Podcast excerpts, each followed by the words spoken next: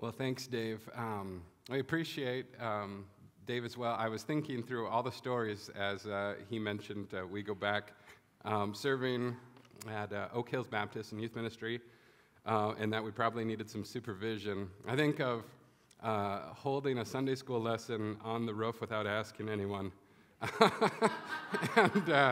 And several people coming, and thankfully, I think Dave fielded most of those questions. I was up on the roof. I don't know. So I remember that story. I remember when I first came to Trinity, and I was preaching in the Family Life Center, and right where the stage is now, there were some doors there. It was a storage unit. And Dave and I were helping with an event, Chaos. And all the guys stayed here. And Dave and I had a blow-up mattress that we were sharing together. And throughout the night, we just would continually lose it because kids would not stop talking. And then the other memory that comes to mind is we took a trip when we were at Oak Hills to Estes Park. And it provided a lifetime's worth of sermon illustrations. One of them happened right away. We get into one of the vans, and GPS is turned on.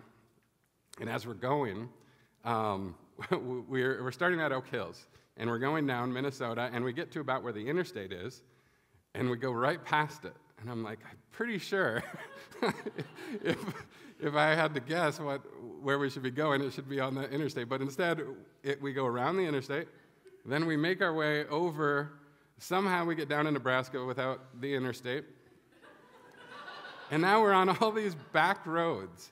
And I'm like, what? Like, we're both like, why is it taking us here? But we're like, I don't know, it's GPS. So you just kind of follow what it says. And so we continue to go down all these weird roads, and we finally get there, and we realize that the GPS was set to avoid interstate. So at the very core of the thing that ought to be guiding us, it was off, and we didn't know it. And as a result, we're going through all this weird stuff because we didn't double-check the core. And I think that's what Paul wants to do in this passage. He's inviting us to take a second look at the core of what's guiding us. And he's writing to the Corinthian church. Now, at Trinity, we've been going through Paul's letter to the Corinthians. What we found is, and I've heard it described before, is the church in Corinth is essentially a dumpster fire. It is a mess. There's all sorts of things that are going wrong in this congregation. We see that there is a ton of divisiveness. So imagine a form of Christianity that is highly divisive. I know, just try to stretch your imagination. A form of Christianity that is addicted to worldly forms of power. A kind of Christianity that is primarily arrogant and lacks humility. A kind of Christianity that judges the world's sin but will not confess its own. A kind of Christianity that abuses freedom in the sense that it insists on its own freedom to do what it wants, but it won't surrender and use its freedom in service to others. Imagine a Christianity that has decentralized love and placed it on the periphery. Imagine a Christianity that wonders if the resurrection even matters. This is the Corinthian church, and Paul is writing to them, and again, what he does is he says, let's take a look at the core. Let me bring you back and make sure that you're rooted in what is of first importance. And if you sink your roots into that, that should provide a trajectory that should not lead to any of this. And if you find this, it might be that something is off with the core. If you're going down these dirt roads of the Christian life, and somehow you've worked Christ into a divisive, worldly power, arrogant, obsessed with other people's shortcomings, but neglecting our own, this abuse of freedom. If that's happening, then maybe what needs to happen is we need to recalibrate and say, what is at the core? And so the Apostle Paul does that, and he says, what I want to do is I want to remind you of the gospel. I want to remind you of the gospel. And so the word gospel literally means good news, right? It's the same word. So gospel and good news. We're saying the same thing.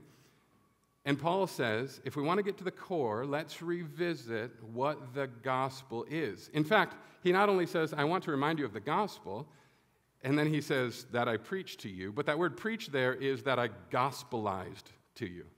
So I want to remind you of the gospel. I gospeled to you. And he says this gospel is a firm foundation. It's the thing that I preached. It's the thing that you first received.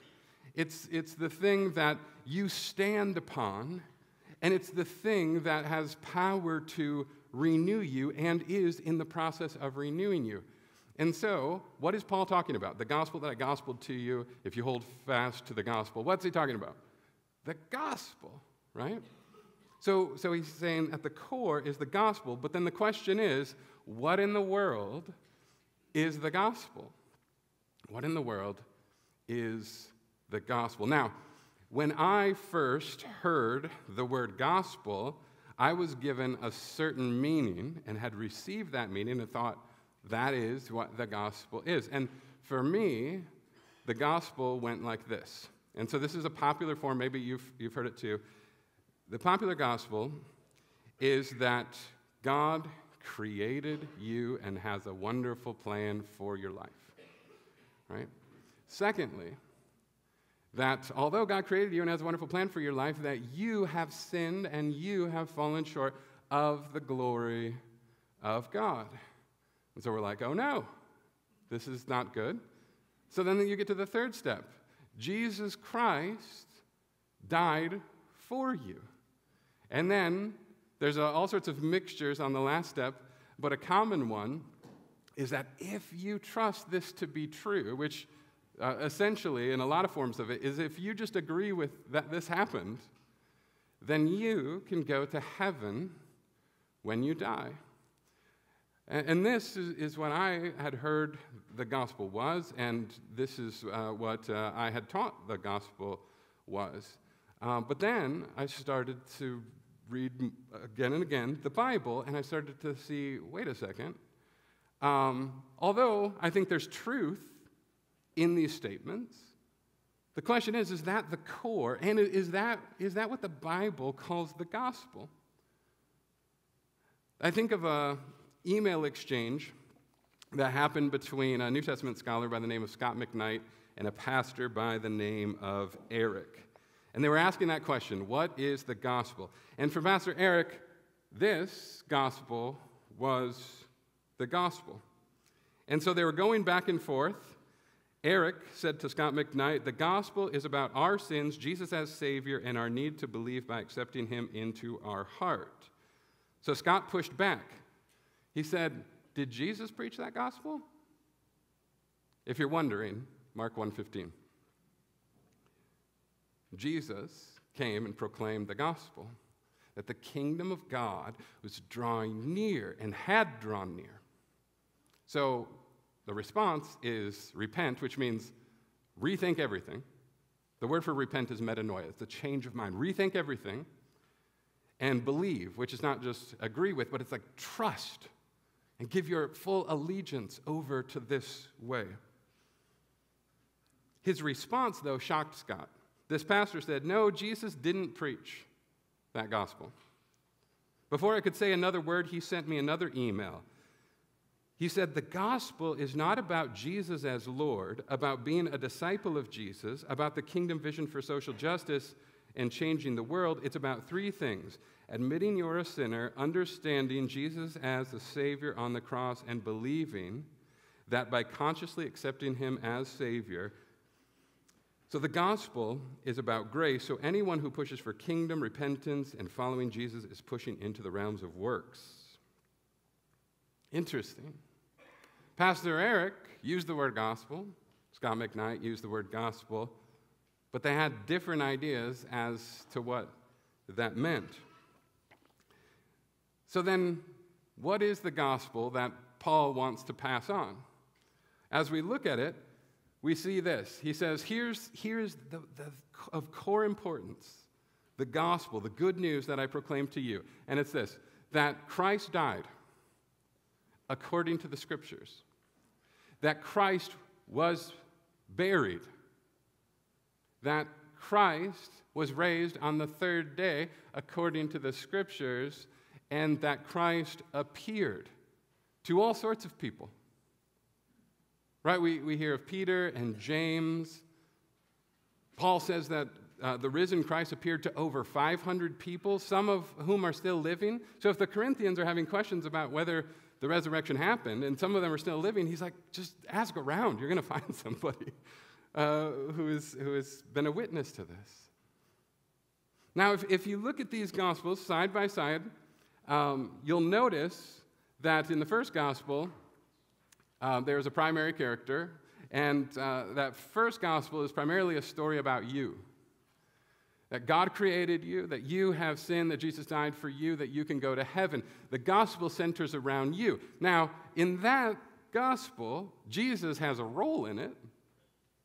He comes and sets things right. And then if that's the only role that Jesus plays, then after you receive him and after you agree that he died for you, well, then why does the resurrection matter?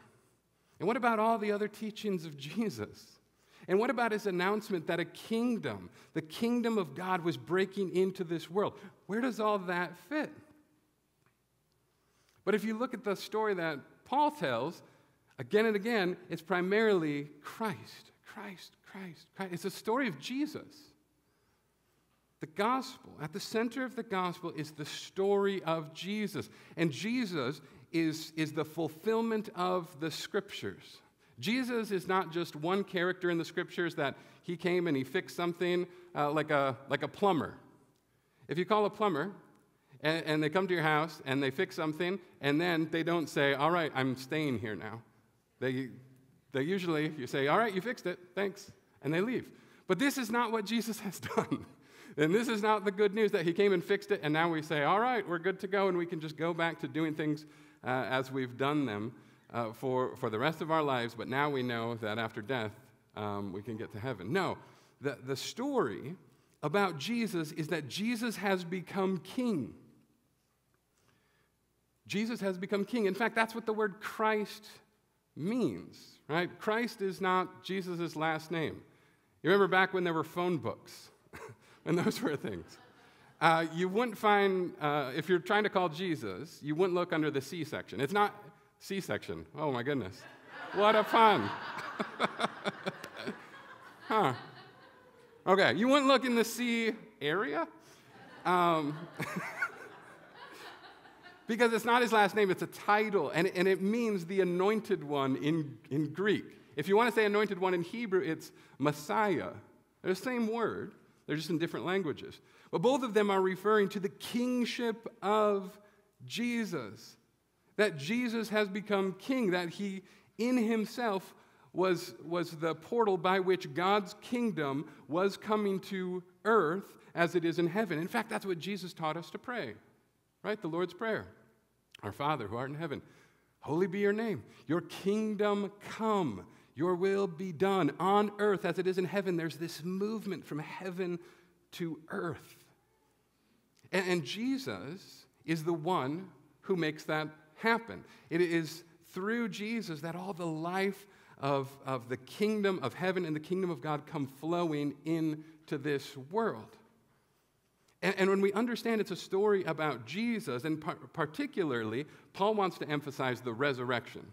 Now it's the whole story of Jesus, but if they're doubting the resurrection, he's going to center on that.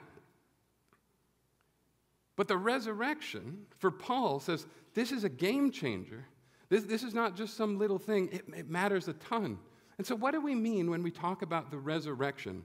I remember one time visiting a woman who was grieving the loss of her mother, and she was planning for the funeral.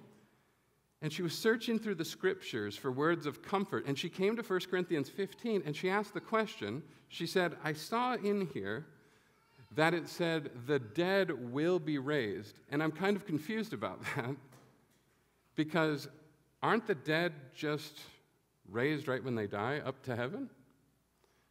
Now, when we hear the word resurrection, and when we hear about being raised, It's important what comes to our mind. For us and for this woman, a lot of times what we tend to think is that resurrection and being raised means after we die, it's the process of going to be with Jesus. Now, that's a good promise, and nothing can separate us from the love of God, that even death itself has not separated us from him. So we don't have to fear that. But when the Bible talks about resurrection, it's not talking about that part. Instead, it's talking about this part. It's talking about spirit and soil coming together again as God made it in the beginning. It's about a new body that will not perish, spoil, or fade. It's not a story about going to heaven, but about heaven coming to us. Or as some Christians have put it, the primary story of the Bible is not about how to get into heaven, but about how to get heaven into us and into this world. And that changes the story, right? It changes the story from what we've often told ourselves, that the good news of the Bible is not an escape strategy, but an entrance of the kingdom of God into this world. That changes everything. If the good news of Jesus is about God's life and love and way of being flowing into the world, then what does it mean to trust in Jesus? It's not just saying, well, I believe he did something, and now I'm just going to continue to do everything as I've normally done them, but hopefully with a blessing from Jesus. No. It's an invitation into the very life and way of God. And that has opened up to us. The resurrection is something that the people of God, the Jewish people, not all of them, but several of them, were looking forward to. And the resurrection, the belief in it was not that one guy would be raised by himself. The belief was that everybody would be raised from the dead, and then they would face the judgment of God, or the proclamation of God, or the setting right of the world. And so they were looking forward to a time when God would raise all the dead. So what's weird is when Jesus is raised ahead of everybody else. It's a proclamation that the future has started, that the end is now, that where God is taking the world, it's possible right in the present. And when we start to realize that, and then we start to go through life differently. I mean, have you ever taped, recorded now, I suppose the phrase would be. We're no longer in our young 20s. Have you ever recorded a sporting event, some type of game, and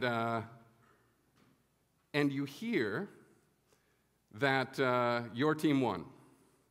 And then you still want to go back and you still want to watch it. In that moment, you watch the game very differently, right? If you know how things turn out, then everything that's happening, you can come into it with a non-anxious presence of having to yell at your TV, right? You can come into it in a very different way. But if you don't know, if you don't know where things are going, if you're not confident that team has a victory in the end, then you're just like, you're on the edge of your seat the whole time. The good news of Jesus is that God's future has come to us. That where God is taking the world has opened up to us in the person of Jesus. And as we trust in him, and as we continue to come to him and center and ground our life in him, it can renew everything. I mean, we can have a non-anxious, non-combatant form of Christianity in the world. Wouldn't that be amazing? Because why? God raises the dead. How could Jesus resist the temptation of Peter to cut off his enemy's ear, even though Jesus wasn't aiming for an ear? How could Jesus resist such a thing? Well, how could Jesus rebuke James and John, who wanted to call down fire from heaven on their enemies, the Samaritans, because they were mistreated? How in the world? unless Jesus thought that the way the kingdom of God comes is not over and against in a conquering form, but comes under and below. And even as we live out the way of God in humble service and hold on to the power of love, if we trust that and believe that God will vindicate that, well, then we can enter into it. It's not easy. Jesus weeps. Jesus has long prayer sessions with God about this. So it's not easy, but it can allow us to treat one another differently. If we believe that God vindicates and raises the dead. So this story can help us in all sorts of things we do. And when we trust that God will raise the dead, it has all sorts of implications. Even though the gospel that Paul tells is not about us, it definitely impacts us. In the same way that if you were at work and someone came into your office, if you have an office, they come in and they say, hey, just wanted to let you know your coworker just became boss. And then what you wouldn't say is, well, did I become boss? No. Then why do I care? Because even though the news of there's a new boss comes to you and it's not about you, it has effects on everything you do. And if Jesus Christ is Lord, if Jesus Christ is King, and we know that, how do we know that? Because God raised Jesus from the dead. If that's true, then there's a new person in charge of all the world. There's a king above all other kings. There's a Lord above all other lords. And that's a game changer. And it's a game changer for so many reasons. It's a game changer not only because God has won a victory, but it's a game changer because of how he has won the victory. When we think of the resurrection and God raising the dead, a lot of times we say, oh, good, we can get this cross stuff behind us, and now we have the power of God. Jesus served as our bridge, and now we just go about having the power of God and ruling over the world. And if that's what we do with the resurrection, I think it's a mistake. The resurrection not only shows that Jesus is king, the resurrection says, hey, you better go take a second look at what happened on the cross. And you better rethink everything you think about power. And so the Apostle Paul had to do that. As he encountered the risen Lord, he had to go back and he was hunting down Christians and he was living out the power of this world over and against and hunting down others. And then he was confronted by the risen Jesus and he had to rethink everything. And eventually he would write to the Colossian church that although he thought the cross was the defeat of Jesus, he now sees it as the single greatest victory of God in the world. He says this to the Colossians. He says, Jesus Christ on the cross trampled over the powers and principalities, making a public spectacle of them. You say, what? See, to everyone, as they saw Jesus being crucified, they said, he's losing. And yet, the Apostle Paul says, if we believe that God raised the crucified one from the dead, then that means his way of ruling the world is cross-shaped power. It is love that he has embraced, that he went down loving rather than fighting, and God raising him from the dead was saying, that's it. That's how you rule the world. You rule the world not by lording it over others, but by coming under others and serving them and loving them, even at cost to yourself. You give of yourself, and when we live under this rule and reign, and people are doing that together, it bears witness to a new kind of power. That the love of God displayed on the cross is the power of God.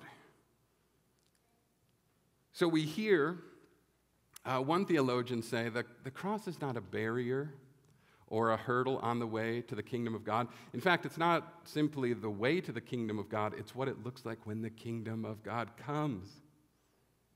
It's what it looks like. It's a different way of power. And so this is what the resurrection means to us. It means that there's a new king, and he rules by the power of love, and he rules by the power of the cross and self-giving, other-serving, humble, gentle love God has vindicated. And this whole story is not about us getting out of here, but that kind of power flowing through Jesus into us and into the world. That is good news. That's gospel. That is what that's what we're invited into. And that gets me excited. I think it should get all of us excited. If this is what God is doing, then when we come together to Easter, we're not just simply saying, we're going to get some good ham today.